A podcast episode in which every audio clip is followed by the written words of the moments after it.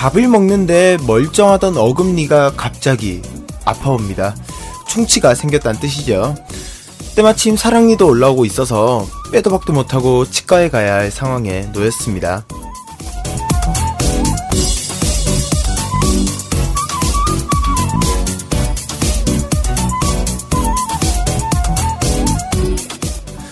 치과에 가본 지도 오래되었고 또 무서워서 충치의 치료 방법을 검색해봤더니 생각보다는 꽤 간단합니다.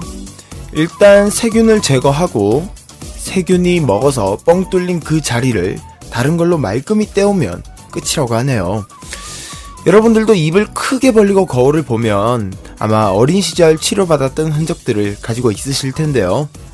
어릴 적엔 하얀 치아에 까만 납땜같이 되어있는 이 흔적들이 괜히 신기하기도 했었는데 크면서부터는 조금 비싸더라도 감쪽같이 하얗게 떼어버리는 경우가 더 많죠.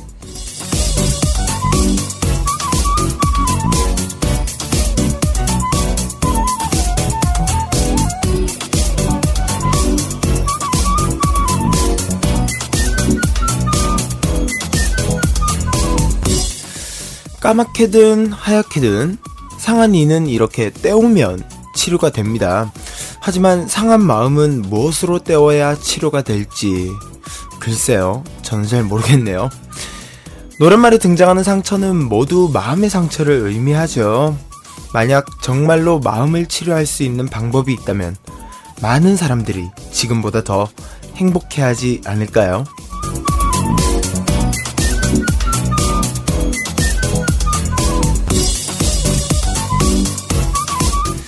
당신과 함께하는 시간, 이곳은 원더풀 라디오입니다.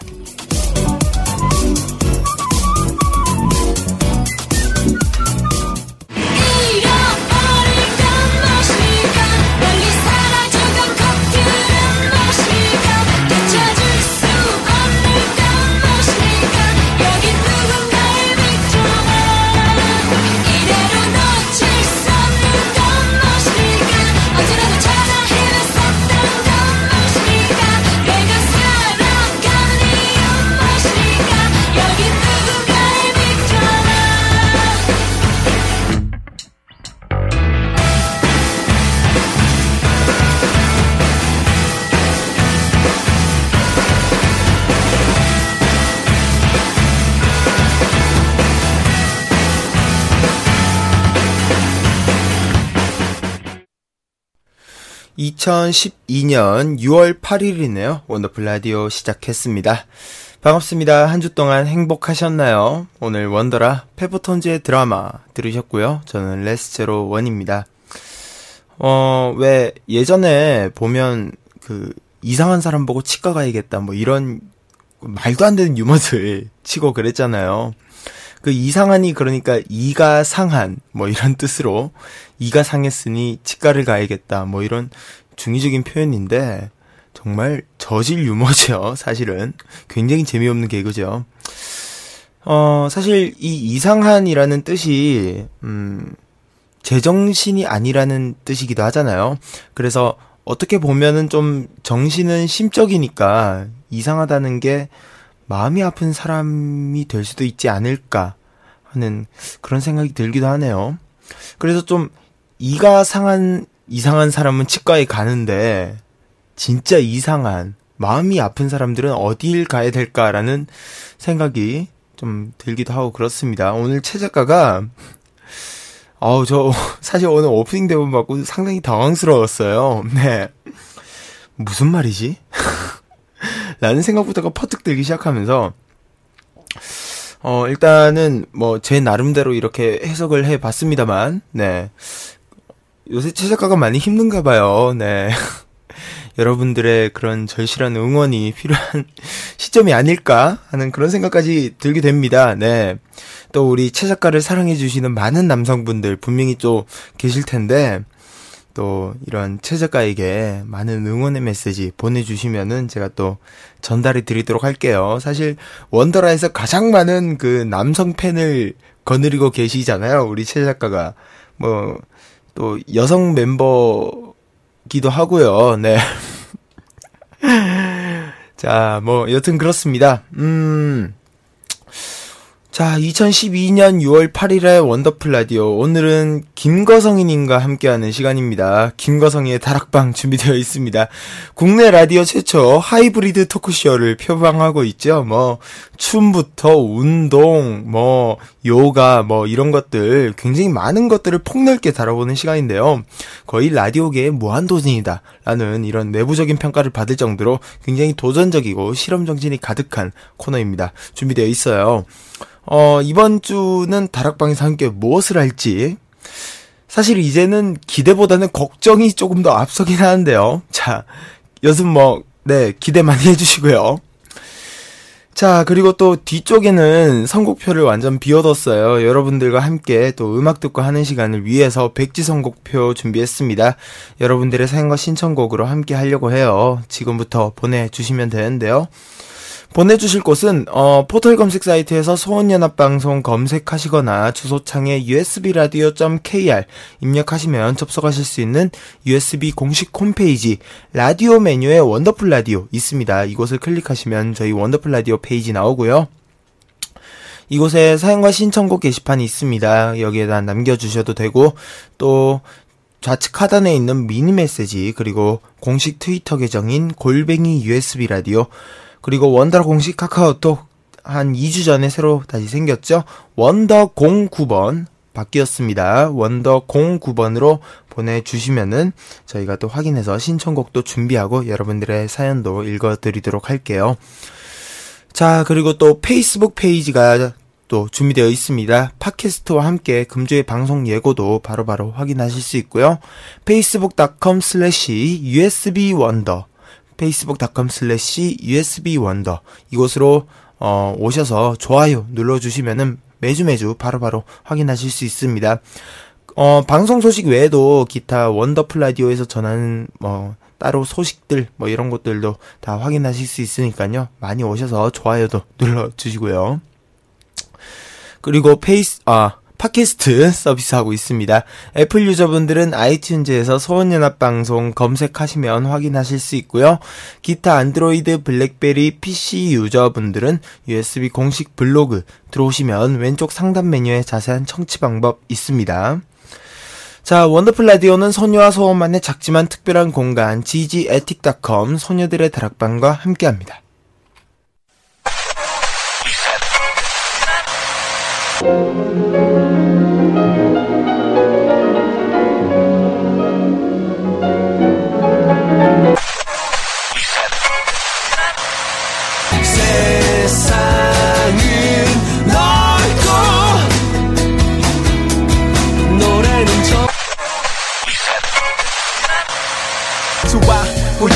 내가 바보였나봐. 네가 혹여 이별 못 견딜까봐 걱정했는데 오래가 지나면 한 살이 더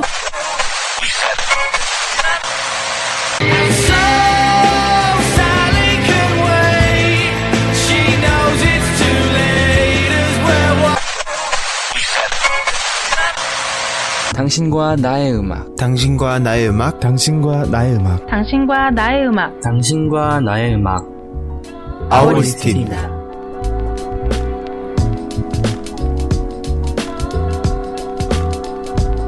포털 검색 사이트에서 아워리스트를 검색하세요.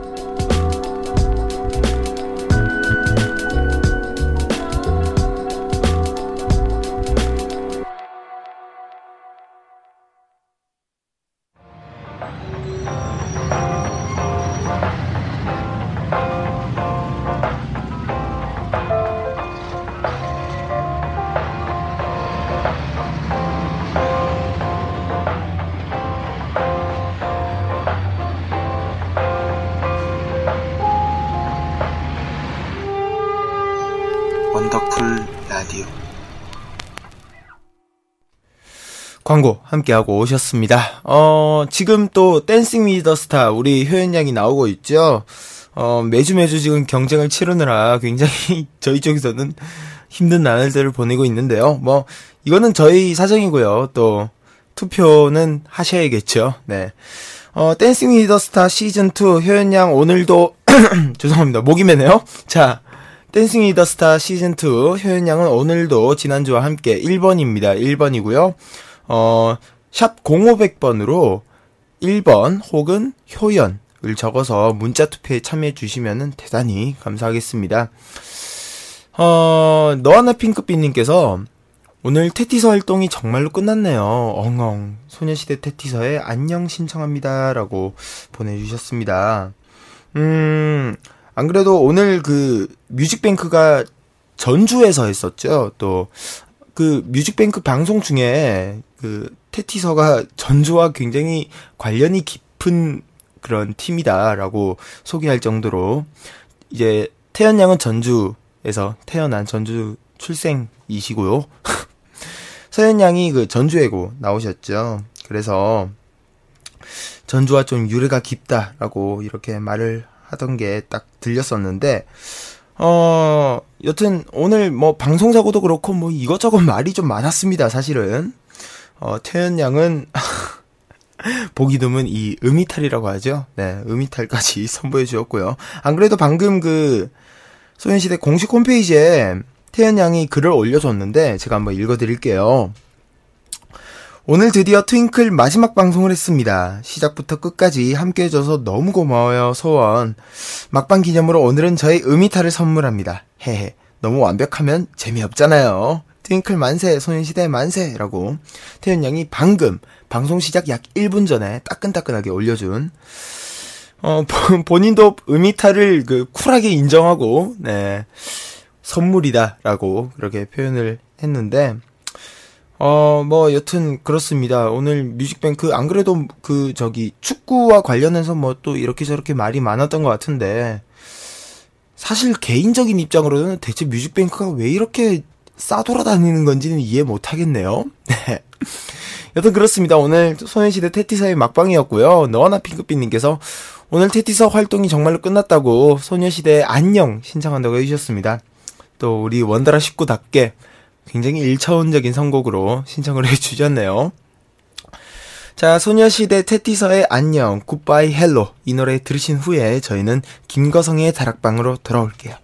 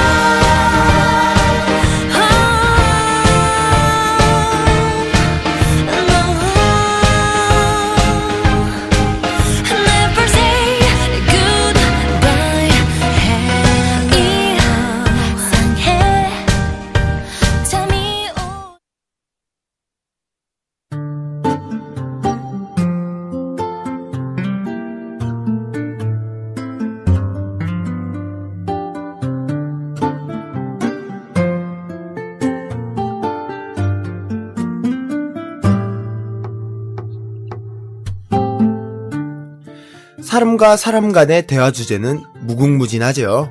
고민 상담이 될 수도 있고요. 어제 봤던 드라마 이야기, 다이어트에 관한 이야기를 나눌 수도 있고 연애에 관한 이야기를 나눌 수도 있겠죠. 하지만 어떤 주제로 이야기를 나누는가 하는 것보다는 어떤 사람과 이야기를 나누는지가 더 중요합니다. 내 공간이 아닌, 당신의 공간이 아닌 우리의 공간에서 함께 이야기를 나눠보는 시간, 세상에서 가장 비밀스러운 우리들만의 공간, 김거성이의 다락방에 오셨습니다.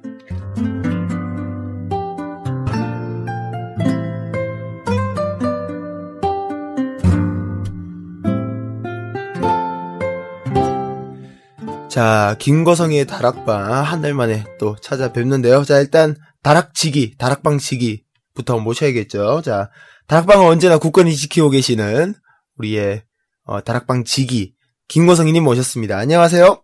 아, 예, 어서 오세요. 반갑습니다. 오랜만에 오셨네요. 네, 굉장히 능청스러우시네요. 아, 이걸로 먹고 사는데 능청스러워야죠. 하긴 또 그 이런 근무하는 게 약간 그런 쪽이다 보니까 자연스럽게 흘러나가고 있어요. 아, 그래요. 또 대화하면 또 우리 김거성이 님이시거든요. 아, 그럼요. 벙어리잖아요. 네. 알겠습니다. 하늘만이 뵙는다면 어떻게 잘 지내셨어요?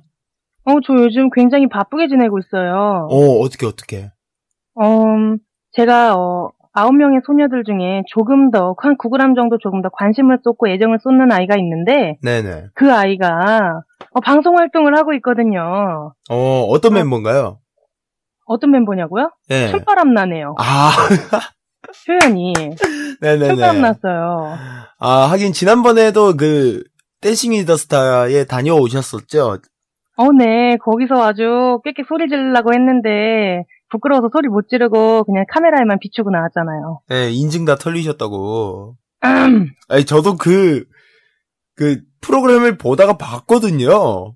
조용히 해요. 못 본 겁니다. 아우, 어디에 계셨는지 말씀 안 드리겠습니다. 허나. 그냥 거기까지. 굉장히 남성다우십니다. 네. 네네? 진짜 남자 보고도 반할 뻔했잖아요. 예, 아무튼 방송이 나왔습니다. 금요일을 보내고 있습니다. 자, 다음으로 넘어갈까요? 네, 그래요. 아니, 이렇게 그러면은 방청도 매번 신청을 하고 계시는 거죠? 맨날 가야 돼요. 팬석이 자리가 몇 좌석 안 줘요. 치열하거든요. 아, 그 방청권 말고 따로 팬석이 있나요? 네, 팬석이 10석밖에 안 나와요. 아, 진짜 적군요. 짜증나게 퇴근하고 딱 가면은 자리가 없어요. 그래서 저는 방청으로 무조건 가야 되는 상황이라 매주 MBC 그 홈페이지를 들어가서 방청 신청을 하고 있습니다. 아, 그 방청 신청을 많이 하다 보면은 네. 약간의 이런 경쟁률이 좀 느껴지잖아요. 확실하게 밝혀지진 않아도 본인 생각하시는 어느 정도 되는 것 같아요? 아니, 분명, 근데 전 정말 이해할 수 없는 게, 그쪽에도 또 다른 왕년의 아이돌이 한 명 나오는데, 아니, 그분 팬들은 항상 10명 이상이 들어가요. 네. 근데 그 사람들 당첨된 거에는 제가 그분들 이름 모르지만, 있는지 없는지는 모르지만, 매주 오는 사람들이 매주 똑같이 만나고 있어요. 물론 그 사람들도 똑같은 생각을 할 거예요. 쟤는 어떻게 매주 오지? 이런 생각할 수 있는데, 매주 하다 보니까 쟤들은 어떻게 들어오는지, 나는 떨어졌는데 쟤들은 붙은 건지 정말 궁금할 때가 많아요. 맨날 떨어지거든요, 저는. 방청이 당첨된 적이 없어요. 맨 첫 번째 다녀오셨던 거는? 그거만 됐어요. 아, 딱 그거만? 네, 그 뒤로 되지를 않아서 항상 은혜로운 분들께서 티켓을 옛다 가져라고 한 장씩 주고 있거든요. 아, 흑막이 계시는군요, 아유, 저는 그분들 없으면 주말을 매우 우울하게 텔레비전 앞에서 애를 쳐다보느라 아주 그냥 심장 떨리겠죠. 예, 스폰이 계시는. 아유, 든든한 분들입니다.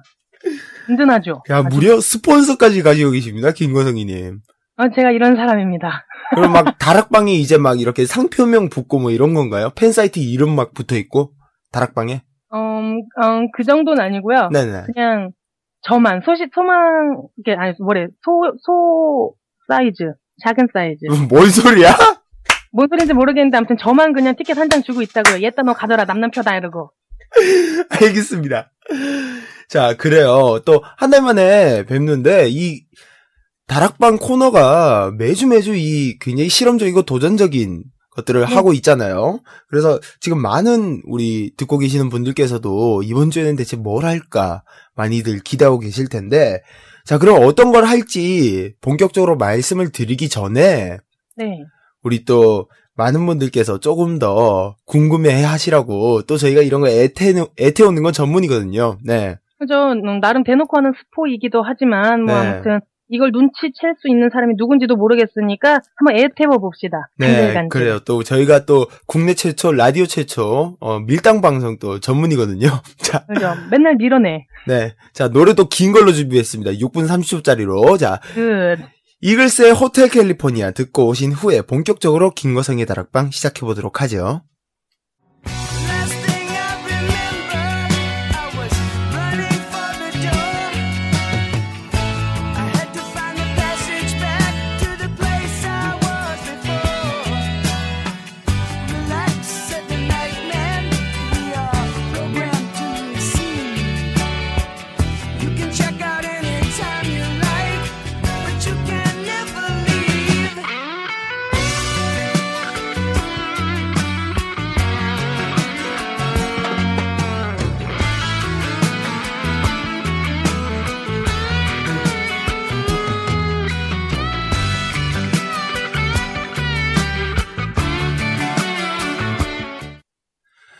이글스의 호텔 캘리포니아 듣고 오셨습니다. 이 노래 사실 댄싱 위드 더 스타에서 효연 양이 또 이 노래를 배경으로 춤을 췄던 적도 네, 있었잖아요. 탱고를 췄죠. 네네네. 이때 6.6점 받았고요. 네. 이때가 두 번째였나요? 아유, 첫 번째요. 방송은 두 번째로 나간 건데 본격적으로 댄스 생방송은 네, 생방송은 처음이에요. 자, 그럼 이제 본격적으로 죄송합니다. 본격적으로 뭘 할지 얘기를 해볼 텐데 오늘은 어떤 거 준비하셨나요? 오늘 오프닝부터 쭉 얘기했어요. 효연이 얘기하면서 댄스 스포츠 얘기했죠. 그래서 오늘은요 헬스포츠 시간 한번 준비해봤습니다. 헬스포츠 다시 한번 돌아왔네요. 다시 한번 하는데 오늘은 댄스 스포츠 많은 스포츠 중에 댄스 스포츠 가지고 한번 여러분과 나누는 시간 가져보려고 해요. 그래요. 자, 그러면은 본격적으로 이제 댄스 스포츠에 관해서 이야기를 하기 전에 이왕 이렇게 된 거 댄싱 위드 더 스타에 관련된 이야기를 조금 더 해보죠. 예.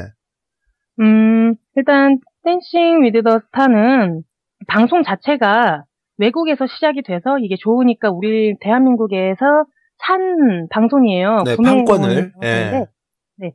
이거를 이제 하다 보니까 좀 실력이 있는 연예인도 있고 없는 연예인도 있고 파트너가 조금 더 뭔가 이렇게 안무나 이런 거에서 조금 더 좋을 수도 있고 안 좋을 수도 있는 그런 것들이 있다 보니까 방송을 여러분이 보는지 안 보는지는 모르겠지만 저는 현장에서 보는 저로서는 가끔 티가 날 때가 있어요.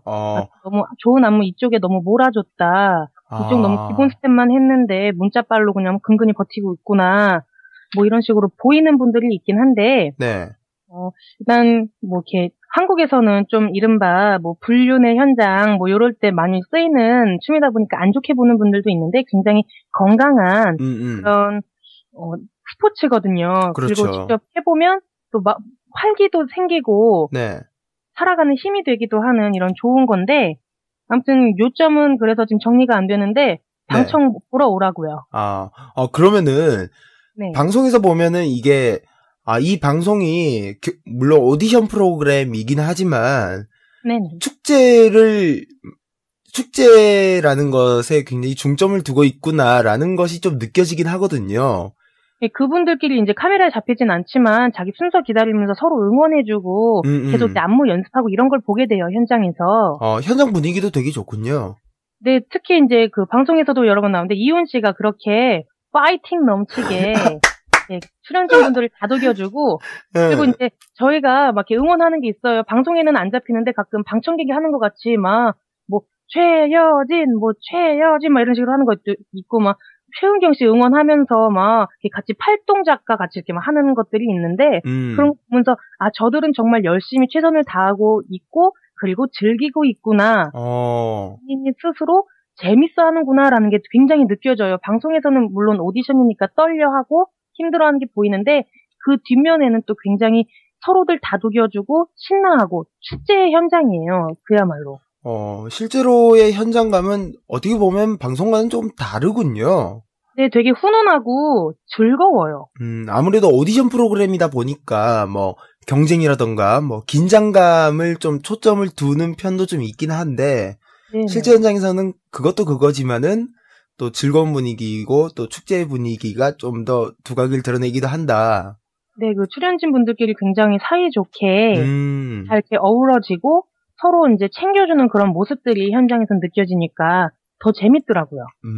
그러면은 물론 효연 양은 저희들이 워낙 잘하는 걸 알고 있으니까 효연 양을 빼고 이때까지 그때 처음 보러 갔을 때 보러 네. 갔던 무대 중에 이분은 되게 전문가도 아니신데 잘하시는 것 같다처럼 이렇게 느껴졌던 분이 있으셨다면? 일단 신수지 씨를 좀 번외로 둬야 될 것 같아요. 그분은 일단 댄스 스포츠는 아니지만 그런 선수 생활을 했던 네네. 분이기 때문에 네네네. 워낙 잘하세요. 그렇기 때문에 이분은 좀 번외로 두고요. 저는 당구 여제 김가영 씨 그분하고 최은경 씨, 예지원 씨가 대단하다라는 생각이 들더라고요. 예지원 씨도? 네, 그러니까 예지원 씨는 좀 예전에 발레인가, 뭐 한국무용인가 이런 걸 했던 걸로는 알고 있는데 네네네. 그분의 스케줄 자체가 이런 댄스 스포츠를 연습하기에 굉장히 부족한 시간, 어찌 보면 효연이보다도 더 많이 그런데 시간을 스케줄이 말도 안 되기 때문에 시간이 부족한 걸로 알고 있어요. 네. 그런 상황에서도 그 안무를 척척 해내는 게 대단하다는 생각이 들고, 네네. 김가영 씨가 좀 이렇게 보시는 분들이 잘한다 못한다 느껴질지는 모르겠지만 전혀 상관없는 분야에서 최고를 달리고 있는데 새로운 도전을 하면서 그만큼 해내고 계속 매주 성장하는 모습을 보이는 게 정말 대단하더라고요. 그래요. 확실히 진짜 현장에서 봐야 조금 더 재미있겠네요. 그렇죠. 이제 카메라에 안 잡히는 부분들이 저는 더 재밌더라고요. 아무래도 또 방송을 잘 모르는 입장에서는 그 속 내부를 잘 모르는 입장에서는 아니지만 네네. 무슨 현장감은 역시 따라올 게 없습니다. 그래요. 여러분들도 방청 신청하셔서 많이들 가시면 괜찮을 것 같습니다. 자, 그럼 이제 본격적으로 저희도 이제 댄싱 위드 더 스타 이제 저희가 직접 한번 해볼 차례인데, 오늘은 이제 댄싱 위드 더 스타가 아니죠. 댄싱 위드 더 원더라. 오케이. 마침 또 시간도 걸리니까요. 네. 제대로 이제 맞불을 넣는 거죠. 이게 바로 눈에는 눈, 이에는 이. 저희도 춤춰보도록 하겠습니다. 함께 춤춰보는 거죠. 네. 자, 그러면 일단 댄스 스포츠에 어떤 것을 할 것인지, 혹은 뭐 어떤 것이 있는지, 이런 것에 대해서 좀 간단히 설명을 하고 시작하면 참 좋을 것 같아요. 네, 일단 뭐 이렇게 댄스 스포츠의 종류도 좋지만 이게 어떤 건지 용어부터 해서, 항상 책에도 그런 거 있잖아요. 수학 뭐 이렇게 배울 때 개념부터 배우고 시작하잖아요. 네네. 댄스 스포츠도 개념부터 한번 훑어보고 가는 걸로 해요. 네.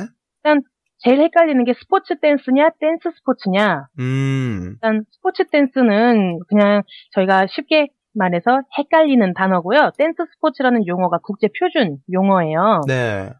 그리고 이제 이게 댄스 스포츠가 볼룸 댄스라고 하는 건데요. 네. 볼룸 댄스라는 게 큰 방에서 추는 춤, 충분히 넓은 장소에서 추는 춤이라는 그런 사교 댄스고, 그다음에 이제 경기용으로 이제 스포츠 댄스는 경기용, 뭐 시범용, 그다음에 이제 사교춤 이렇게 나뉘게 되는 건데요. 네. 일단 또 이제 용어가 스포츠 댄스가 아니라 댄스 스포츠라는 걸 알려드렸으니까 이제 종류로 또 나눠 가 볼게요. 네. 일단 모던 볼륨 댄스라고 해서 쉽게 말해 뭐 스탠다드다 뭐 이런 식으로 부르는 댄스 스포츠 종류하고, 라틴 아메리칸 댄스라고 불리는 게 있어요. 이거는 들어본 것 같아요. 예. 그래서 이제 모던 볼룸 댄스는 왈츠, 탱고, 퀵스텝, 비엔나 왈츠, 포스트록 이렇게 나뉘거든요. 그 네. 안에서 또 이제 춤이 그렇게 나뉘는데, 탱고라는 건 좀 이렇게 들어보셨을 것 같아요. 네. 예, 탱고라는 게 있고, 그다음에 라틴 아메리칸 댄스로 이제 또 넘어가면 삼바, 자이브, 룸바, 파소도블, 차차차. 여기가 아마 한국에 있는 분들이 좀 잘 아는 그런 걸 거예요. 어떻게 보면은 모던 볼륨 댄스라는 거는 약간 클래시컬한 그런 네네. 춤이고, 라틴 아메리칸 댄스는 약간 조금 더 변형되었지만은 조금 더 그 다가가기 쉬운 춤이라고 해야 될까요? 일단 라틴이 좀 더 흥겨워요. 그리고 이제 방송에서도 그런 게 좀 많이 나왔고요. 그렇군요. 자, 일단 춤이 이렇게 나눠지는데, 그러면은 뭐 저희가 오늘 출 춤은 이제 클래시컬한 모던 볼륨인지 아니면 라틴 아메리칸인지. 저희는 아무래도 흥겨운 그 댄스 스포츠의 축제인 댄싱 위드 더 스타 시즌 2에 대적하는 방송이잖아요. 그렇죠. 또 저희도 굉장히 흥겨운 거 해야 돼요. 그래서 저희는 라틴으로 가서 자이브나 차차차 하면 좋을 것 같아요. 삼바는 네. 제가 체력이 너무 좋다 보니까 삼바는 못 하겠고요. 아, 체력이 좋은데 삼바를 못 하시는 거예요? 넘어가요. 아, 네, 그래요. 너무 좋다고요, 체력이. 자, 이런 분께서 지금 헬스포츠를 하고 계십니다. 자. 그래서 조금 호흡하기 쉬운 공기반, 춤반 할 수 있는 차차차. 공기반, 춤반, 네. 드립이 많이 줄었네. 한 달에 한 번 방송 힘든 거구나. 네. 아무튼 우리는 차차차 해보도록 합시다. 네, 그래요. 그럼 차차차의 뭐 어떤 기본적인 스텝이라던가 뭐 이런 게 좀 있을 텐데. 뭐 차차차는 좀 이렇게 방송에서도 이런 거 많이 나왔을 거예요. 원, 투, 차차차, 쓰리, 포, 차차차 뭐 이런 식으로 해서. 이렇게 쉽게 말하는 거예요. 근데 이거를 역시 라디오라는 한계상 동작을 제가 열심히 지금 하고 있지만. 네. 여러분께 보이지가 않는 게 참 안타깝네요. 네, 지금 또 막 보이는 라디오 하라고 하는 소리가 여기까지 들리는데, 그 소린 저도 들리는데 그냥 집어치도록 해요. 네. 알겠습니다. 또 워낙 외모에 자신 있어서 또 사생팬 네. 생기실까봐 네, 차마 팬 생길까봐 보이는 방송은 못하겠고 네. 어우. 일단 네. 오늘 함께 해보도록 해요. 알겠습니다. 자, 그러면은 뭐 일단 음악이 하나 준비되어 있는데요. 이 음악으로 한번 가볼까요, 그러면? 일단 저희 음악과 함께 둘이서 원래 이렇게 그 전에 좀 설명을 해드려야 되는 게 이 댄스 스포츠는 예절이 있어요. 이 중요한 건데. 아, 네네. 네. 몸을 깨끗이 해서 채취, 구취에 신경 써야 되는 거예요. 왜냐면 보셔서 알겠지만 둘이 남녀가 딱 붙어서 추는 춤이에요. 그렇죠. 그런데 이제 좀 더티한 스멜이 난다던가 숨 쉬는데 이렇게 악취가 풍겨 온다면 서로 힘들겠죠. 아, 데오도란트 꼭 있어야겠네요. 필수예요. 아주 샤워해야 돼요. 그리고 이제 남자가 리드하는 거예요. 댄스 스포츠는 여자가 리드하는 게 아니고 남자가 항상 리드를 해야 되기 때문에 네네. 서로 예의가 중요하거든요. 그래가지고 일단 저희가 이제 청결한 몸과 마음으로 일단 사교 댄스인 차차차를 해보는데 일단 여러분이 집에 지금 혼자 있다면 따라 출 수가 없으니까 듣고 계시는 분들은 저희가 추는 거를 음악과 함께 들으면서 대충 얘네가 요렇게럼 추고 있겠구나 하고 네. 상상만 해주시면 될 것 같아요. 알겠습니다. 자, 그러면 아유 막상 하려니까 또 좀 그렇긴 한데요. 자, 노래와 함께 한번 춰볼까요? 네, 춤을 춰보도록 하겠습니다. 자, 음악이 자, 나오네요. 자, 자, 이 짓을 또 해야 된다는 점이 참. 자, 홀드 하고요. 홀드? 아, 중요한 거예요, 홀드. 수영을 끝내주세요. 자, 원, 투, 차차차. 원, 투, 차차차. 원, 투, 차차차. 원, 투, 차차차. 떨지 마요, 조심해요. 자. 쪽으로 돌아볼까요? 네. 잠시만 방문 좀 잠그고요. 자, 네, 가족에게 들키면 안 되거든요. 자, 자, 원, 투, 자, 투, 자. 김호 선생님 추고 있어요? 자, 아주 힘들어가셨어요.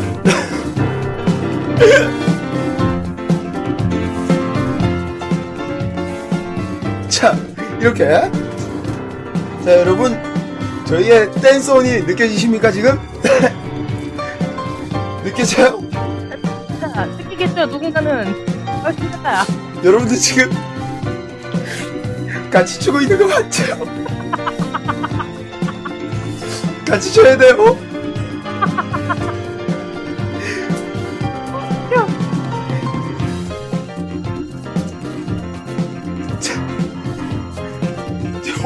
이거 언제까지 해야 돼요, 이거? 지금까지 해요. 왜 이렇게 긴 거였어? 네. 자. 이쯤 해요, 이쯤. 아우, 힘들어.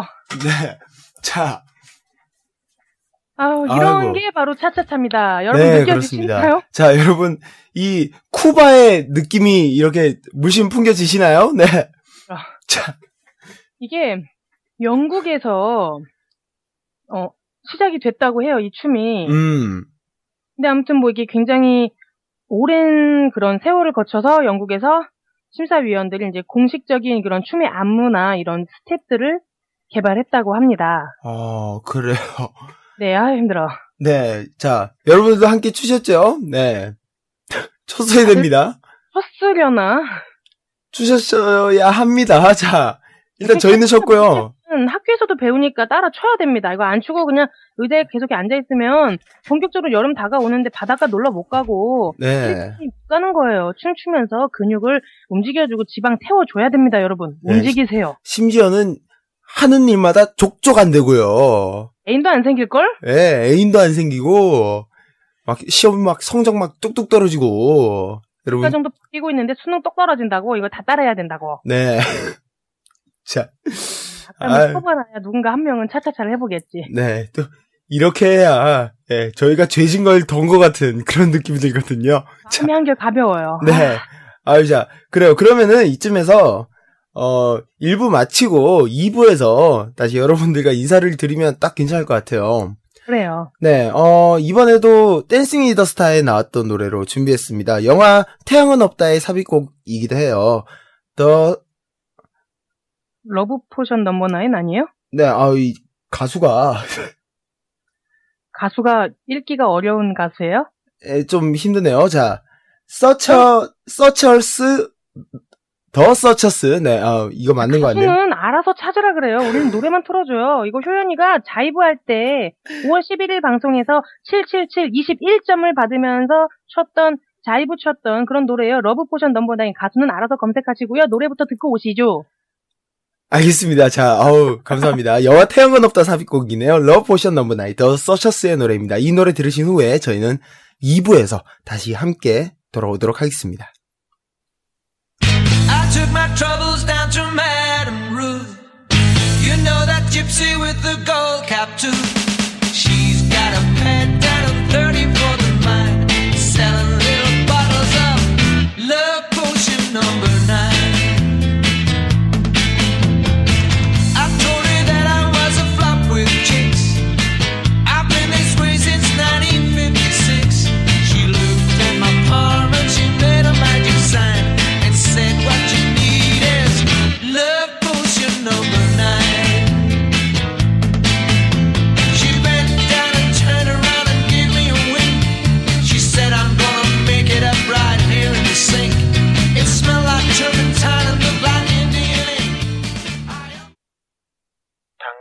순간들을 믿으세요.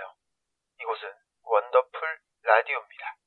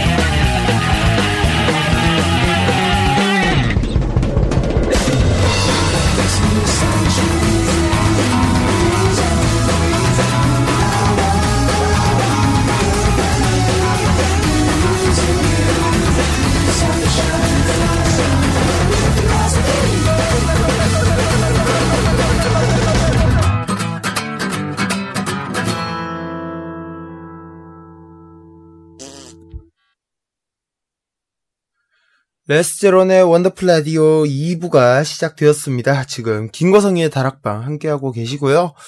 자, 이제 1부에서 춤을 췄습니다. 네, 댄싱 위드 스타, 댄싱 위드 원더라죠. 네, 함께하고 오셨습니다. 아유, 아직도 힘드네요. 노래가 너무 짧네. 네, 저희가 아직 이 회복이 조금 덜 돼서. 늙어서 그렇죠, 뭐. 네, 자, 저희가 2부에서까지 춤을 추기에는 약간 힘이 들 것 같고요. 네, 이제 그렇죠. 슬슬 또 댄싱 위드 스타가 끝나갈 시점이기 때문에 저희도 이제 이 맞불 작전은 여기서 그만두고, 자, 2부에서는 좀 다른 이야기를 할 텐데 어떤 이야기 준비하셨어요? 코너 이름부터 그냥 밝히고 시작하려고요. 네. 헬 스토리예요.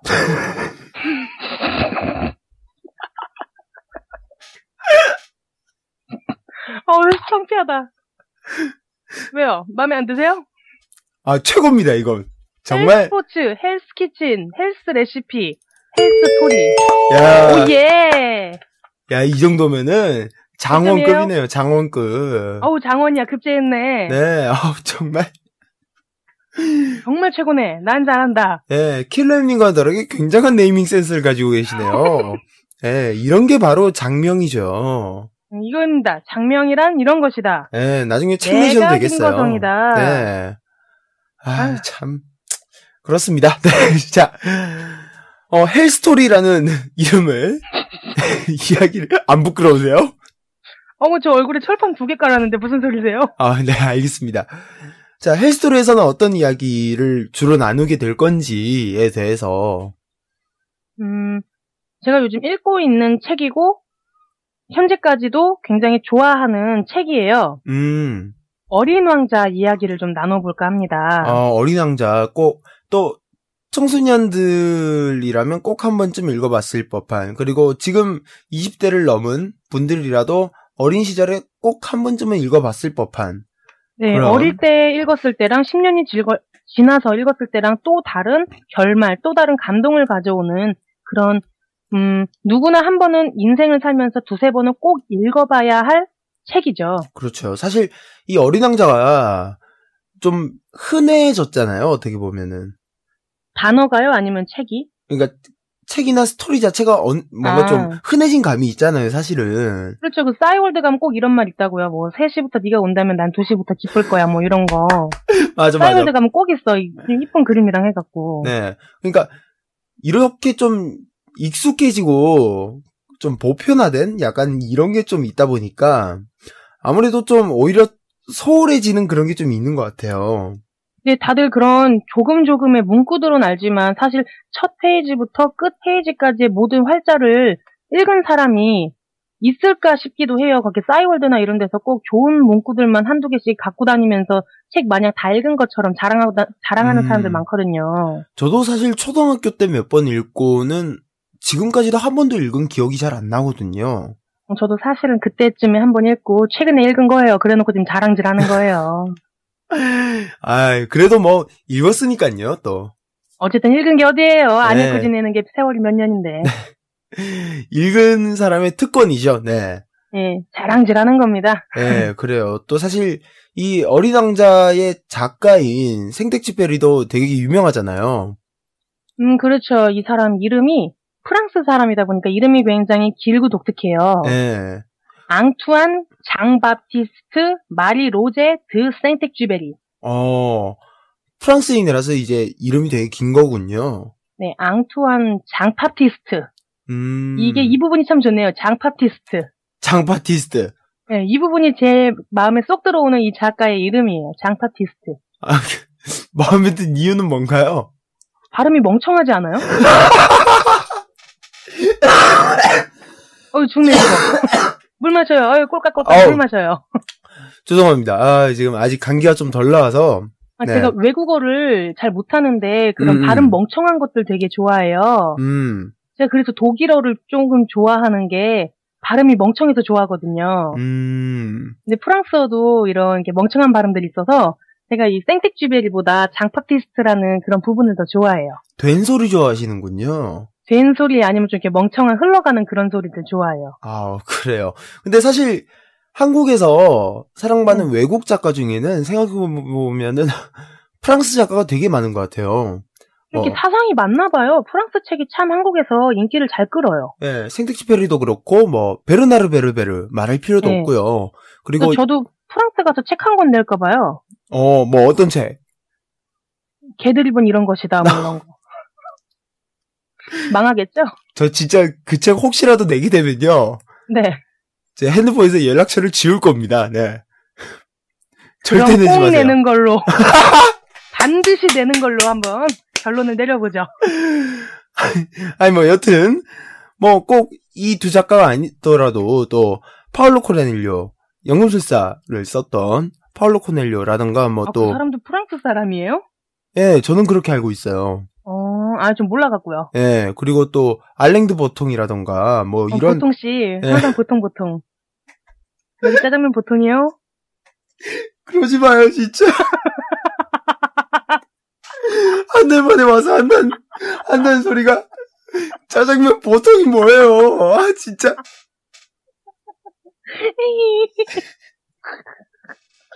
창피하다. 정말. 아까 차차차보다 이게 더 창피해요. 굉장한 지식을 자랑하고 계십니다. 자, 알랭드 보통과 짜장면 보통은 어떤 관계가 있는지 저는 알 수가 없고요. 너무 부끄럽네요. 자, 아무튼 이런 프랑스 작가가 되게 사랑을 많이 받네요. 어떻게 보니까. 네네, 좀 사상이 맞는가 봐요. 그러면은 김화성님께서 평소 좋아하시는 작가라던가 혹은 평소에 좀 자주 읽었던 혹은 진짜 인생에서 꼽을 수 있을 만한 책이 있었다면? 저는 그런 이렇게 작가나 이런 이름을 항상 기억하는 건 아니라서 작가는 좀 잘 얘기가 좀 어렵고요. 네네.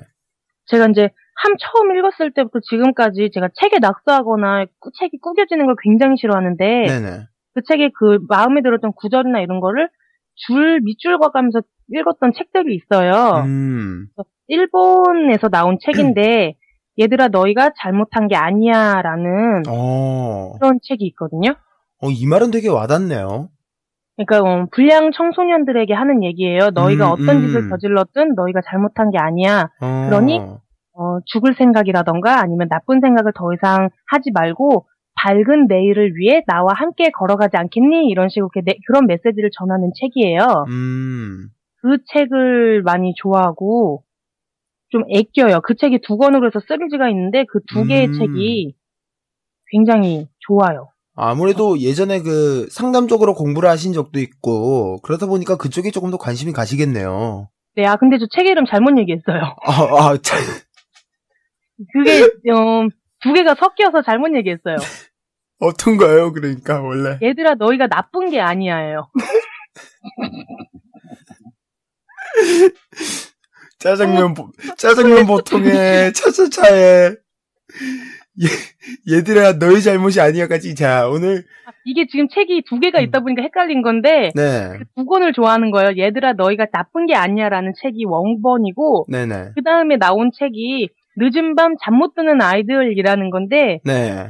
두 개의 그 줄거리 그 책 두 권의 주된 내용이 전달하고자 하는 내용이 니들이 잘못한 게 아니다. 함께 이제 밝은 내일을 걸어가자 이런 거다 보니까 제가 헷갈린 건데 제가 잘못했네요. 네. 네, 여러분들이 잘못하신 게 아니고 김건성님이 잘못하신 겁니다. 네, 내가 잘못했습니다. 네. 미안합니다. 네, 저는 평소에 베르나르 베르베르라는 작가를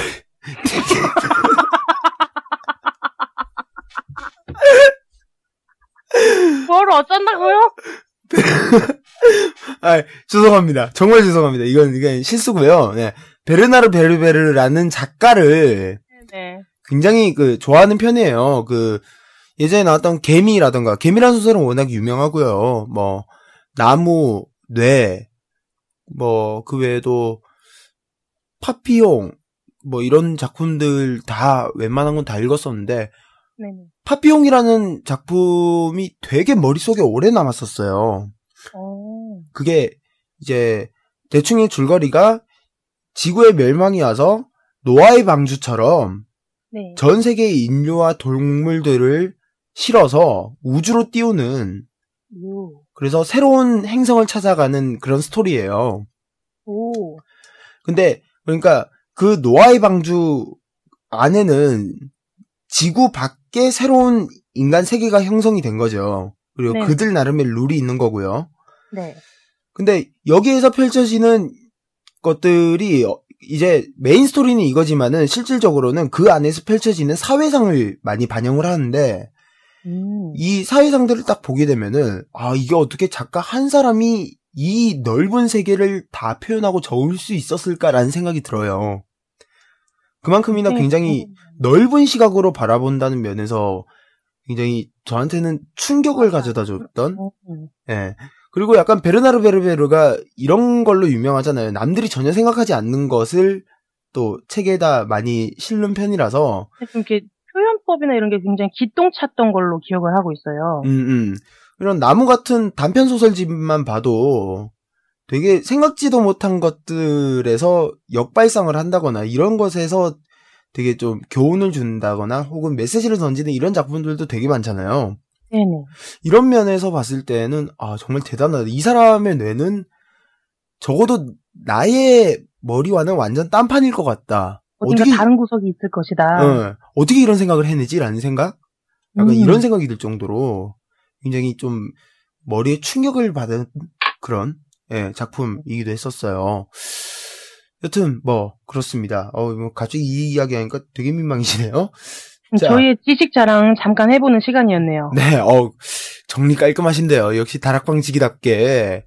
방정리는 깔끔히 하고 넘어가야 돼요. 네, 방청소를 정말 잘하시네요. 네. 네, 딱 다 밀어야 돼. 네네. 자, 그러면 일단 어린 왕자에 대한 이야기를 본격적으로 조금 더 해볼 텐데. 네. 네, 그 전에 저희가 아직 회복이 조금 덜 돼서요. 노래 좀 듣고 와요. 힘들어요. 네, 노래를 한 곡 더 듣고 오신 후에 어린 왕자에 관한 이야기 이제 좀 나눠보도록 하겠습니다. 크리스탈스의 다도 런런 이 노래 준비하셨는데 이것도 역시 댄싱 위드 더 스타에 나왔던 노래죠. 네, 6월 1일 나왔던 방송에서 효연 양이 쳤던 그런 자이브 쳤던 그런 노래고요. 네네. 효연 양이 처음으로 8점 받았습니다. 7.7점, 8점 받으면서 새로운 점수 신기록을 세운 그런 무대의 노래입니다. 알겠습니다. 다도 런런 크리스탈스의 노래입니다. 이 노래 듣고 오시도록 하죠.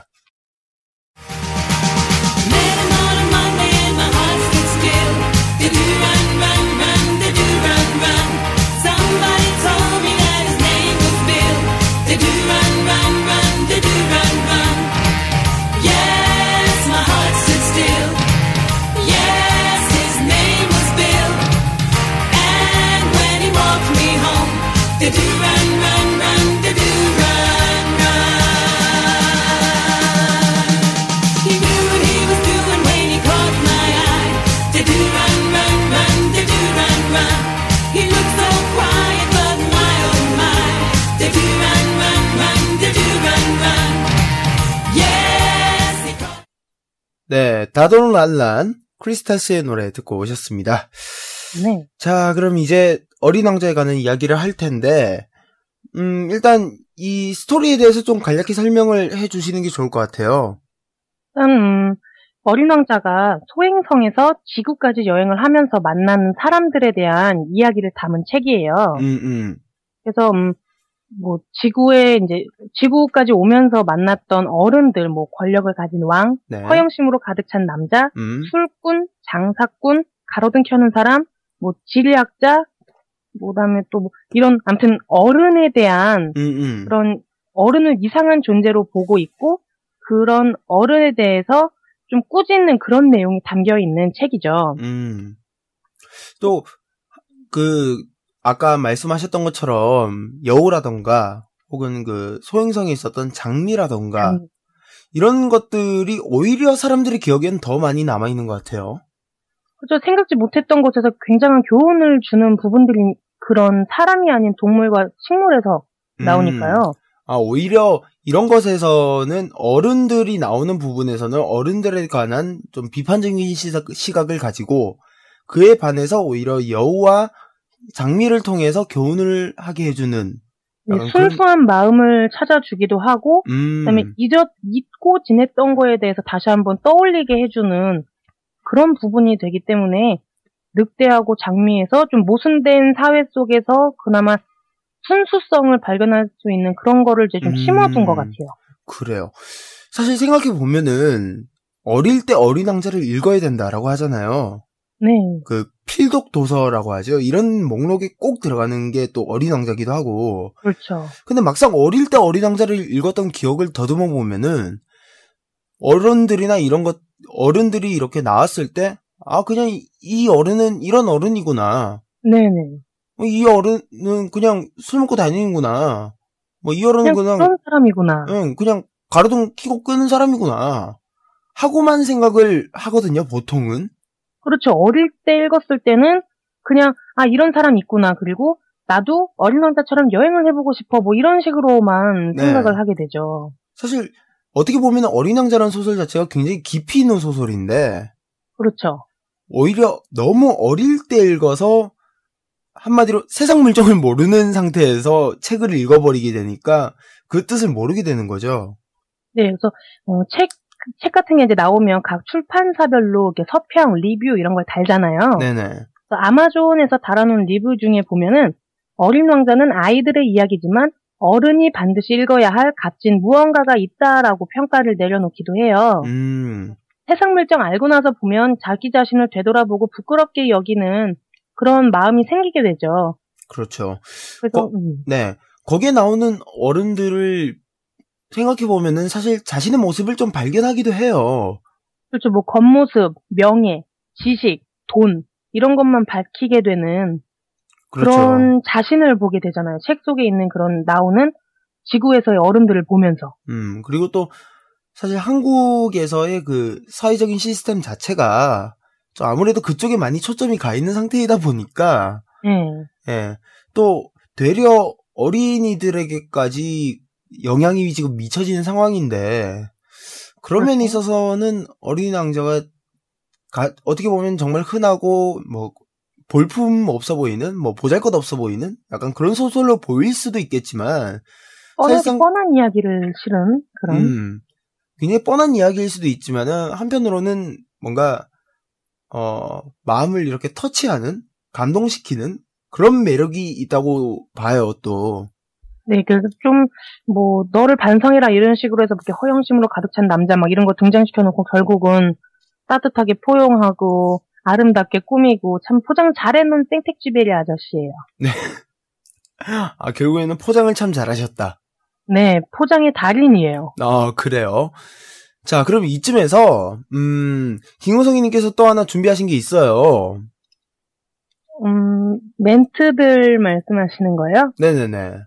아, 근데 이거를 되게 소개시켜주기가 조금 웃겨요. 웃겨요? 네, 어떤 식으로 해야 이걸 잘 전달할 수 있을지. 제가 되게, 여러분도 그 아실 거예요. 탱친 봇 해가지고, 그 친한 친구 멘트 이렇게 막 하는 그런 트위터에 그런 봇이 있는데, 그것처럼 어린 왕자도 그런 게 있거든요?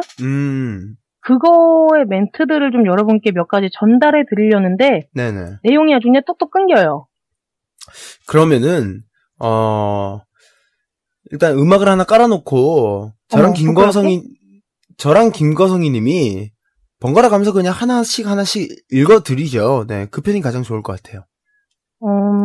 그럼 나누어서 하나씩 좀 얘기를 해보는 걸로. 네네네. 할까요? 근데 좀 우리 연기해야 되는 것도 있을 수 있어요. 일단 몇 가지를 좀 전달해 볼게요. 네네. 자, 일단 그러면은 좀 해보도록 하겠습니다. 어떻게 처음 부분은 저부터 시작하나요? 네, 그렇게 하죠. 정말 어떻게 보면 방송 막 하는 걸 수도 있는데. 자, 우리 밑에서부터 읽어 나가기로 해요. 밑에서부터요? 네. 잠깐만, 연기해야 되는데요. 우리 대사 있는 부분은 나누어서 좀 해볼까요? 네. 양은 꽃도 먹겠지? 닥치는 대로 다 먹는단다. 가시가 있는 꽃도? 그래. 그럼 가시는 왜 있는 거지? 나는 그때 나사를 돌리느라 애쓰고 있었기 때문에 귀찮아서 아무렇게나 대답해버렸습니다. 우리 여기서 무엇을 얹을 수 있나요? 일단 조금부터 읽어보죠. 자, 일단 레슨님부터 시작해보세요. 네. 가시 따위는 아무 쓸모없어. 꽃이 심술을 부리는 거야. 거짓말하지마. 꽃은 순진하고 약해. 꽃은 자신의 가시를 무서운 무기로 생각한단 말이야. 그런데도 아저씨는 정말로 그렇게 생각하는 거야? 아저씨도 다른 어른들과 똑같은 말을 하는구나.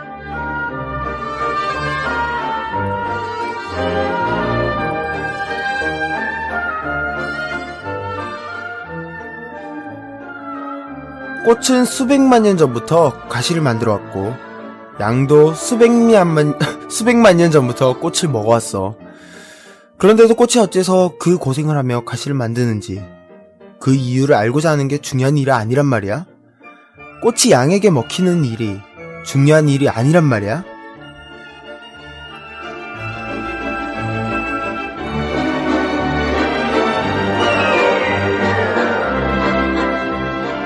누군가 몇백만이나 되는 별 중 어느 별에 피어있는 꽃을 좋아한다면 그 사람은 그 별들을 바라보는 것만으로도 행복해져. 내가 좋아하는 꽃이 어딘가 있다고 늘 생각하지. 만약 양이 그 꽃을 먹어버리면 그 사람에게는 모든 별이 사라지는 거야.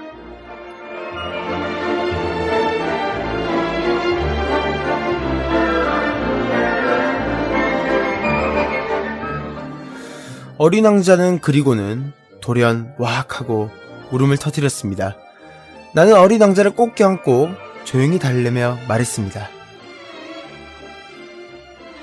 네가 좋아하는 꽃은 괜찮아. 이 양에게는 부리망을 그려주고, 이 꽃에는 울타리를 그려주고, 그리고 또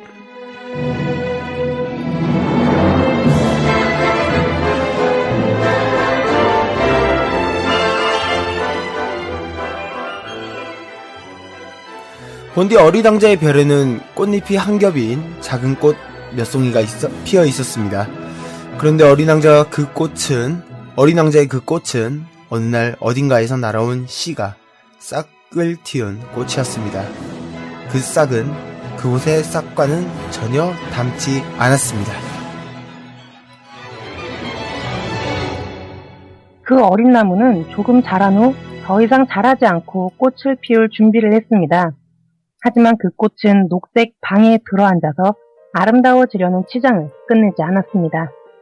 천천히 옷을 입고는 꽃잎 하나하나를 다듬었습니다. 정말로 멋쟁이 꽃이었습니다.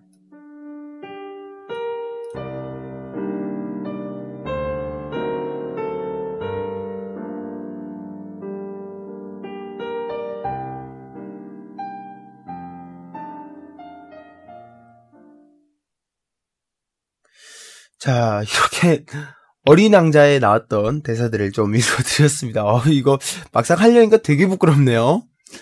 저희 오늘 컨셉 잘못 잡은 것 같아요. 오늘 굉장히 그 문학의 밤을 생각하고 시작을 했는데 문학의 밤이 아니라 그냥 무난한 밤도 안 되고 있어요, 지금. 네, 문학이고 나발이고 소주땡기인데요. 창피해. 네. 자, 그러면 일단 이렇게 멘트들을 좀 읽어드렸는데 여기에서 몇 가지만 추려서 이 안에 있는 속뜻이라던가 이런 것들을 좀 생각을 해보죠. 네. 뭐 작가가 쓴 의미나 뭐 이런 거는 어떻게 되는지 모르겠지만 우리가 느낀 감상을 좀 나누는 시간 가져보도록 해요. 네. 그러면은 저랑 김고성님이 하나씩 선택을 했는데 일단 제가 선택한 거 먼저 읽어드릴게요. 네. 가시 따위는 아무 쓸모 없어. 꽃이 심술을 부리는 거야. 거짓말하지 마. 꽃은 순진하고 약해. 꽃은 자신의 가시를 무서운 무기로 생각한단 말이야. 그런데도 아저씨는 정말 그렇게 생각하는 거야. 아저씨도 다른 어른과 똑같은 말을 하는구나. 라는 대사네요. 이 아저씨, 어떤 아저씨가 하던 대사였죠, 이게? 이게 아저씨가 어린 왕자에 나오는 어딘가에 불시착한 그 아저씨 아닌가요? 맞는 것 같아요. 그 아저씨인가? 헷갈리네? 네. 저도 지금 읽은 지 너무 오래돼서 잘 기억은 안 나는데. 그 아저씨일 겁니다. 네. 여튼, 이거는 아마 어른과 아이의 시선의 차이가 아닐까 싶어요. 그쵸. 이거를 대사를 나누는 그런 부분에서 이제 그 아저씨가 굉장히 뭐 비행기를 고치고 있는 와중에 애가 자꾸 별 시답지 않은 걸 물어보고 뭐 꽃이 어쩌고 가시가 어쩌고 하니까 대충 그냥 막 말해주는 거죠. 짜증이 난 상태에서. 그러다 보니까 어른은 어른 자기만 생각을 하다 보니 대답이 점점 소홀하고 아이가 정말 원하는 속뜻 이런 거는 전혀 파악이 안 된 그런 이야기의 나눔이죠, 이 부분이. 근데 막상 생각을 해보면요, 제가 이 아저씨여도 이렇게 대답을 했을 것 같아요, 사실은. 어떻게 보면은 제가 어른이 되고 있다는 증거인가 싶어서 한편으로는 되게 슬프기도 하네요. 그쵸, 좀 뻔한 대답이잖아요. 아이가 원하는 건 그 꽃의 뭐 그런 연약함, 꽃을 보호하고 싶은 그런, 아니면 꽃 자체의 그런 아름다움을 얘기하고 있는데 어른은 그냥 가시에 찔리니까 저리 가서 놀아라. 애가 찔리면 징징거리고 피나고 막 귀찮겠지. 이런 앞선 생각을 하다 보니 조금 더 이기적이고 그런 뻔한 생각을 하게 되는 거죠. 그 꽃 자체의 아름다움 그리고 향기의 뭐 그런 종류 뭐 이런 거는 생각할 겨를도 없이 그런 생각을 하게 되는 거죠. 그리고 한편으로는 이렇게 생각을 할 수도 있을 것 같아요. 그 어린 왕자가 이 꽃에 대한 굉장한 의미를 두고 있잖아요. 특히나 네. 장미라는 꽃에 대해서. 네, 자기 별에 처음 온 꽃. 네. 그래서 개개인마다 의미를 두는 것들이 있을 거예요, 분명히. 물건이 될 수도 있고, 사람이 될 수도 있고, 혹은 뭐 어떤 가치관이 될 수도 있겠죠. 네. 이게 자기가 생각하는 자신의 가치관, 혹은 자신이 소중하게 아끼는 것과 남의 시선에서 보는 그 자신이 아끼고 있는 것. 새 그 시선 차이가 될 수도 있겠다라는 생각이 들기도 하고요. 그렇죠. 수많은 시선들이 있고 생각하는 게 있고 가치들이 다르니까 그런 부분을 이 부분에 지금 이 책의 부분에서 잘 드러내는 거죠. 왜 우리가 가장 많이 겪는 상황 중에 하나가 이런 게 있잖아요. 넌 소녀시대 왜 좋아해? 라면서 약간 그 이해하지 못하는 시선을 우리에게 보낼 때가 가끔은 있잖아요, 사실은. 그렇죠. 몹쓸 시선. 네. 이런 것도 어느 정도 일맥상통하지 않나 하는 생각이 들기도 하고. 네. 그렇게 얘기하면 쏙 들어오네요. 네. 제가. 뭐 하여튼 이런저런 생각이 듭니다. 생각보다 되게 진짜 뭔가 의미부여가 되게 큰 그런 게 좀 많네요. 어린 왕자는 그 문단 문장마다 담고 있는 게 있어서 그걸 또 이제 생각하고 번역하고 이해하기 나름이겠지만 또 이런 식으로 이렇게 하나씩 뭔가를 알아가는 그런 게 있죠, 속뜻들이. 이런 책의 의미를 찾아가는 그런 재미가 있네요. 네. 자, 그리고 이번 거는 김거성님께서 선택하신 문장입니다. 요거는 김거성님께서 좀 읽어주시죠. 네. 누군가 몇 백만이나 되는 별 중 어느 별에 피어있는 꽃을 좋아한다면 그 사람은 그 별들을 바라보는 것만으로도 행복해져. 내가 좋아하는 꽃이 어딘가 있다고 늘 생각하지. 만약 양이 그 꽃을 먹어버리면 그 사람에게는 모든 별이 사라지는 거야. 라는 부분을 저는 선택을 했어요. 이게 뭔가 와닿긴 하는데 말로 표현하기가 되게 힘든 그런 게 좀 있네요.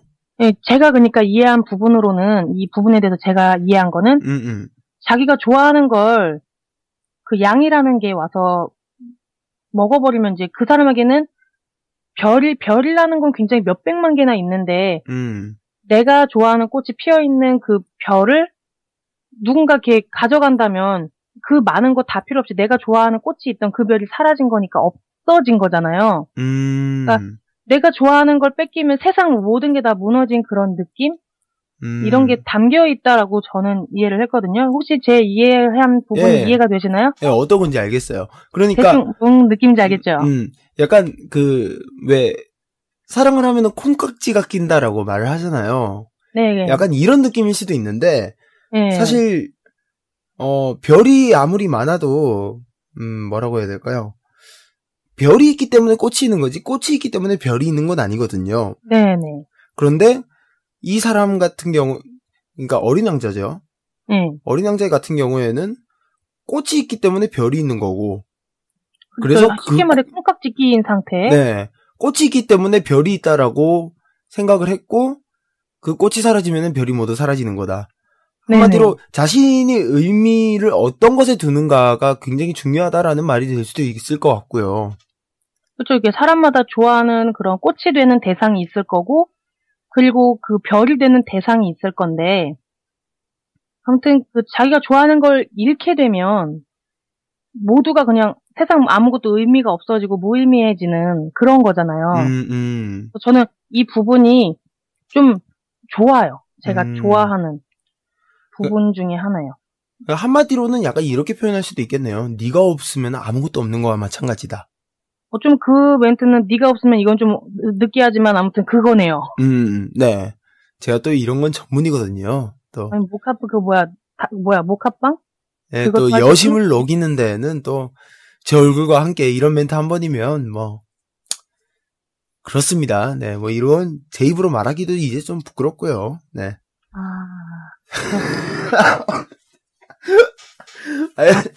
솔직히 이렇게 절로 나오는. 요즘 방송 이렇게 탄식이 절로 나오는 방송 하고 있구나. 죄송합니다. 자, 여튼 뭐 이렇게 어린 왕자에 관한 이야기까지 나눠봤습니다. 자, 오늘 김거성의 다락방 함께 이야기를 좀 나눠봤는데요. 오늘 굉장히 웃기기 시작해서 약간 진작이 끝나네요. 오늘은. 근데 좀 오늘 뭔가 부산스럽지 않아요? 그러니까요. 되게 솔직히 말해서 지금 약간 1시간 가까이 이렇게 함께 했는데 뭐 했는지는 모르겠어요. 그냥 숨차고 창피해요. 왜지? 내 말이. 방송을 했는데. 아니 왜 이러나 모르겠어요. 자, 뭐 어찌됐건 뭐 저희는 사실 이 다락방이라는 코너 자체가 여러분들께 들려드리려는 의도가 분명히 있긴 하지만은 저희의 약간 이기적인 마인드로는 저와 김고성이님이 그냥 수다 떠는 시간이기도 합니다. 그냥 한 달에 한 번 그냥 일하는 시간. 네, 약간 개모임 같은 그런 느낌이에요.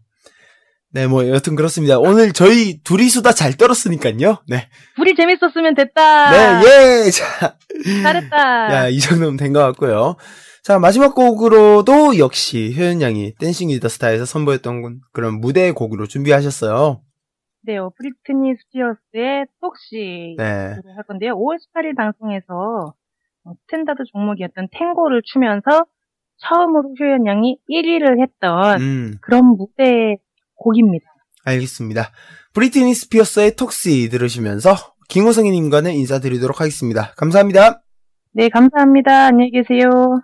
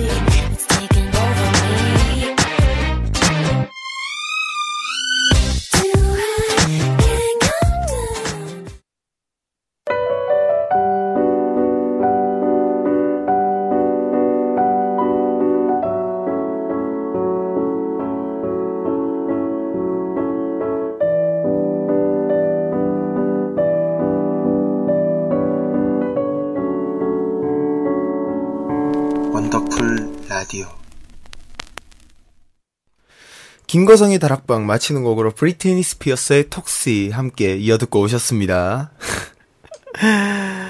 오늘 오랜만에, 정말 오랜만에, 굉장히 고급스럽고 문학스러운 그런 지성인의 밤이라고 해야 될까요?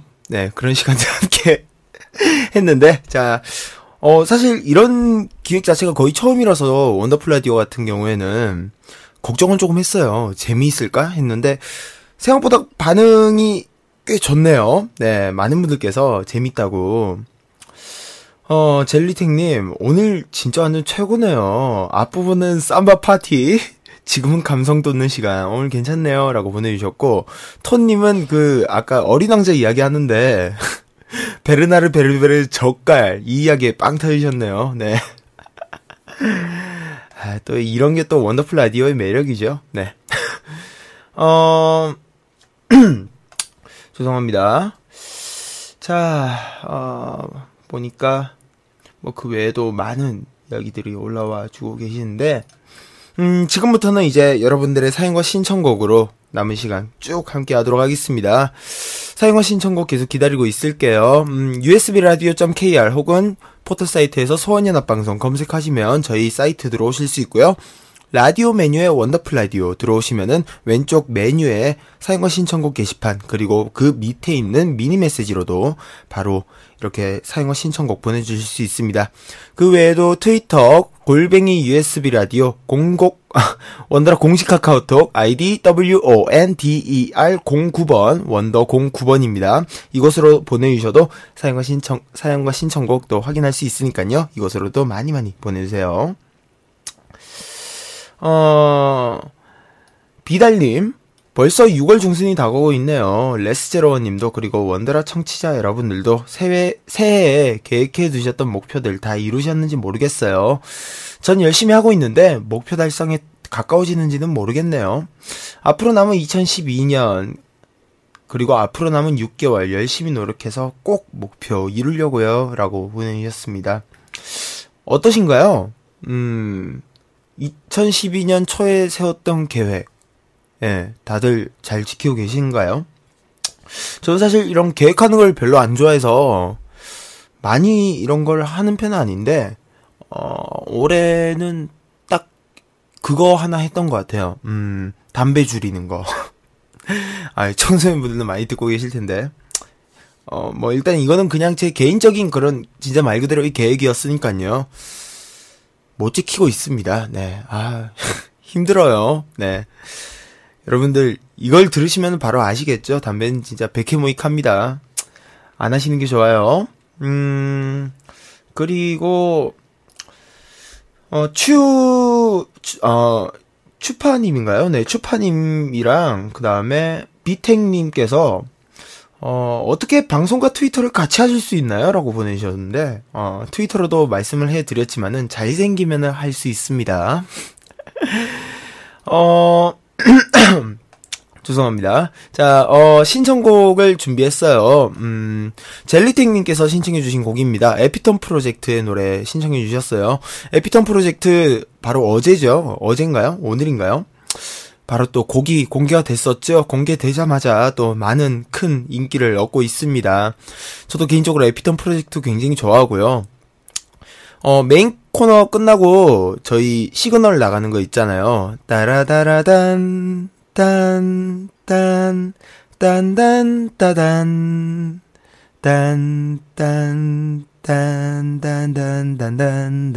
하는 이 음악도 에피톤 프로젝트의 음악입니다. 그리고 중간에 멘트에서 뭐 가끔 시그널로 나오는 그런 음악들도 에피톤 프로젝트의 음악들로 사용하고 있고요. 저도 굉장히 좋아하는 팀인데 이번에 나온 노래도 굉장히 좋습니다. 여러분들께 강추해드리는 곡이에요. 젤리팅님께서 갑자기 툭 막히네요. 젤리팅님께서 신청해주신 곡입니다. 에피톤 프로젝트의 신곡이네요. 새벽녘. 수많은 기억들이 떠올라 함께했던 시간을 꺼내놓고 오랜만에 웃고 있는 날 보며 잘 지냈었냐고 물어보네. 수많은 기억들이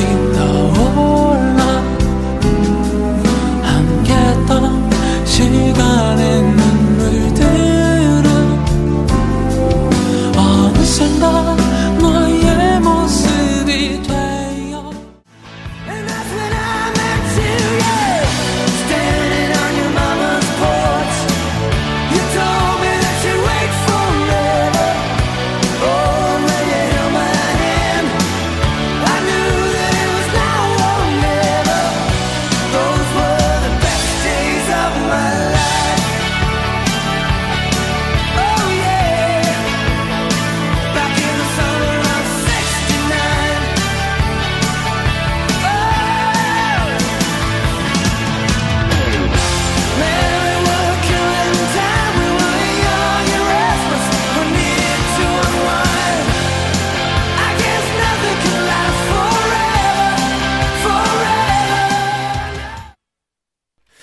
젤리팅님의 신청곡 에피톤 프로젝트의 새벽녘에 이어서 듣고 오신 곡은요. 브라이언 아담스의 노래 Summer of 69 들으셨습니다. 방금 들으신 곡은 우리 킬러인 PD님의 신청곡이었어요. 날이 덥네요. 랜선만 들여다보고 있자니 짜증도 나고 시원한 노래 한 곡 듣죠 라면서 브레인 아담스의 그냥 69이라고 적어서 보내주셔서 맨 처음에는 이게 무슨 노래인가 싶었어요.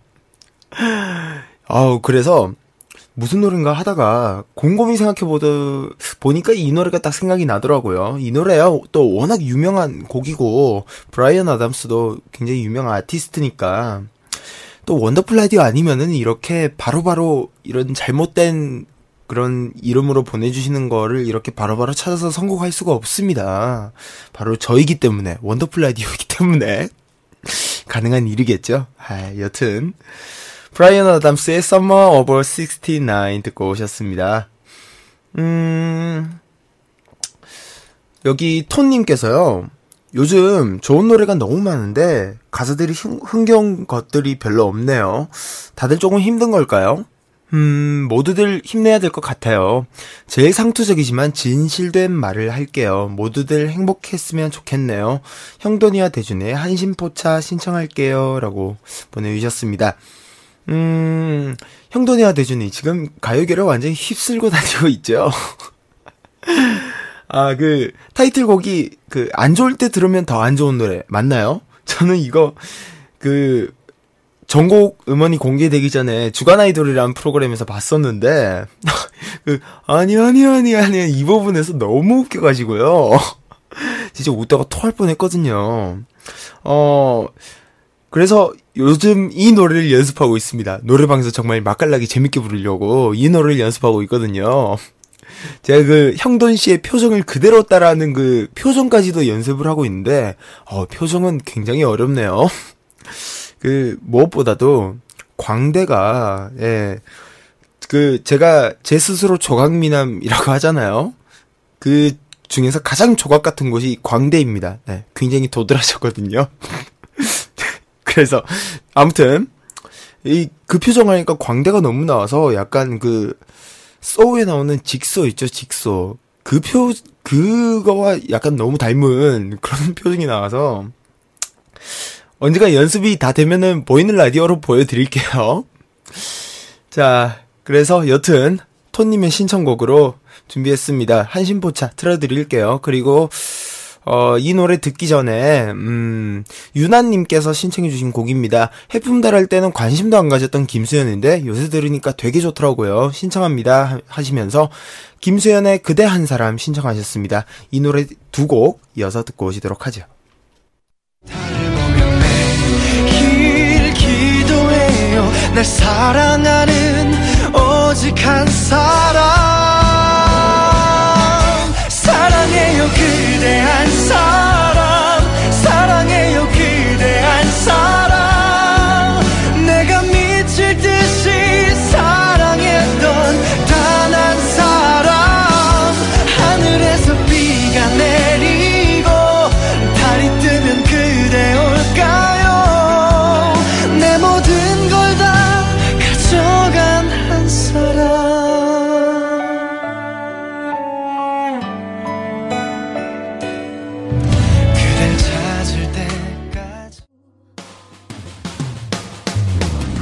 지웠어 한심포차 너와 함께 지웠어 다신 주문하지 않을래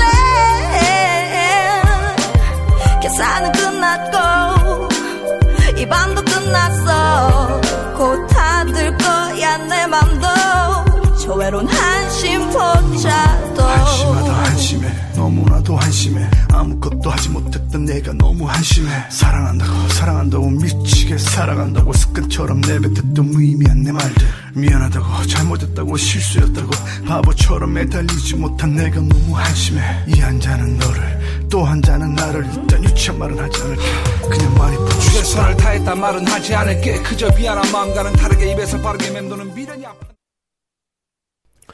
두 곡이어서 듣고 오셨습니다. 유나님의 신청곡 김수현의 그대 한 사람 그리고 토님의 신청곡 형돈이와 대준이의 한심포차 두 곡이어서 듣고 오셨습니다. 한심포차는 피처링에 보니씨가 참여하셨네요.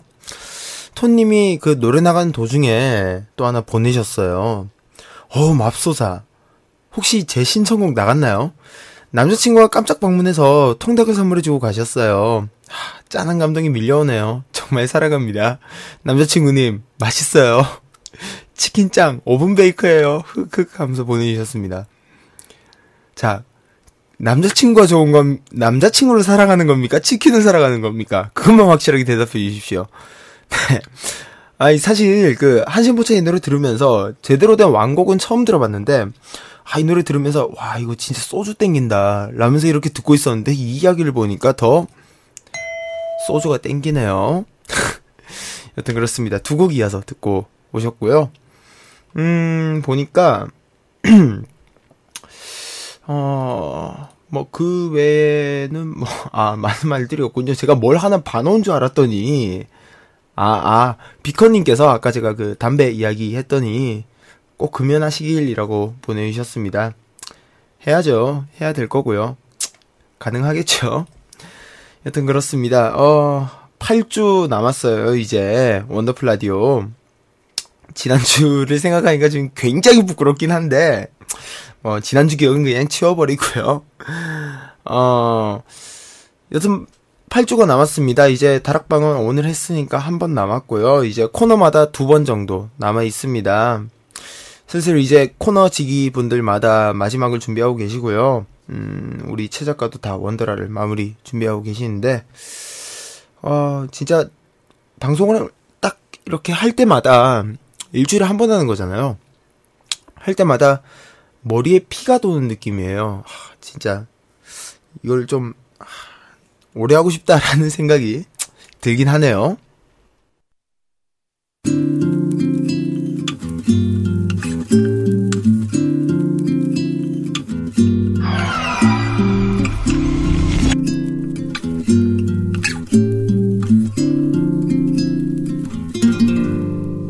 원더풀 라디오.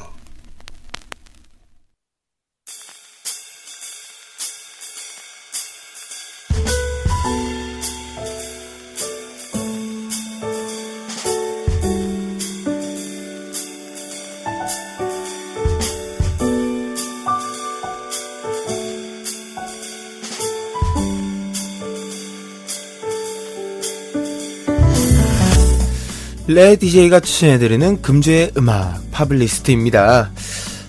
오늘은 죄송합니다. 오늘은 이 노래를 한번 준비를 해봤는데요. 제가 요새 완전 빠져듣고 사는 노래입니다. 그 혹자는 이 음악을 거의 마약이라고 말할 정도로 굉장한 중독성을 가지고 있는데요. 프라이머리의 음악 준비했습니다. 프라이머리 하면은 힙합씬에서 정말 유명한 그런 천재 프로듀서기도 하고요. 리쌍의 TV를 껐네, 다이나믹 듀오의 죽일 놈, 솔로 등등을 작사 작곡은 물론 프로듀서까지 한 정말 재능이 있는 그런 프로듀서입니다.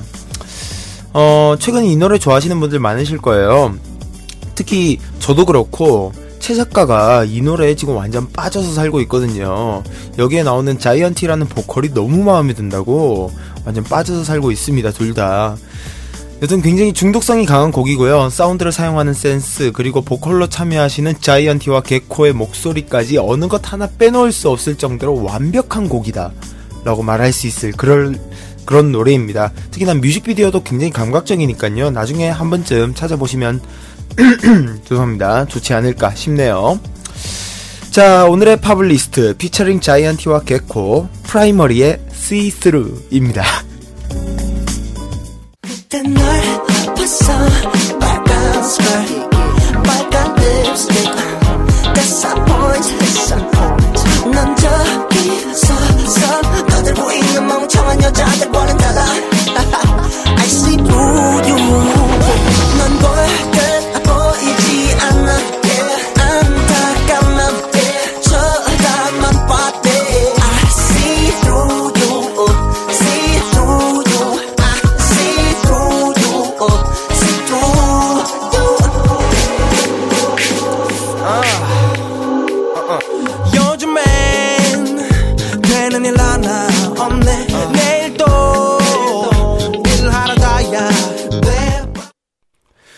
자, 원더풀 라디오 마칠 시간입니다. 다음 주에는 또 우리의 메인 DJ죠. 매니알 님이 또 준비를 하고 계십니다. 사실 이번 주에 방송을 하실까 하다가 오늘 공연이 있었대요. 그 본인이 직접 하시는 그런 그 소속되어 있는 크루의 공연이 있어서 거기에 참여하시느라고 한 주 좀 미뤄서 준비를 하게 되었는데요. 우리 또 공연을 통해서 더욱더 성장한, 뭐가 성장했을지는 잘 모르겠습니다만 개인적으로 저는 허벅지가 굉장히 성장했으리라고 믿고 있습니다. 아무튼 성장한 메디제이와 함께 돌아올 예정입니다. 다음 주도 기대 많이 해주시고요. 본격 뉴욕 헤럴드 트리뷴 고품격 음악방송 메꾸어라 기대 많이 해주시길. 자, 오늘 원더로 닿는 곡으론 이 아티스트 좋아하시는 분들 생각보다 꽤 많으시죠. FPM 판타스틱 플라스틱 머신의 음악 준비했습니다. 판타스틱 플라스틱 월드라는 곡 준비해봤어요. 이 노래 들으시면서 저는 인사드리고요. 저는 다음주 금요일 밤 10시에 다시 돌아오도록 할게요. 좋은 밤 되시고요. 당신의 순간들을 믿으세요.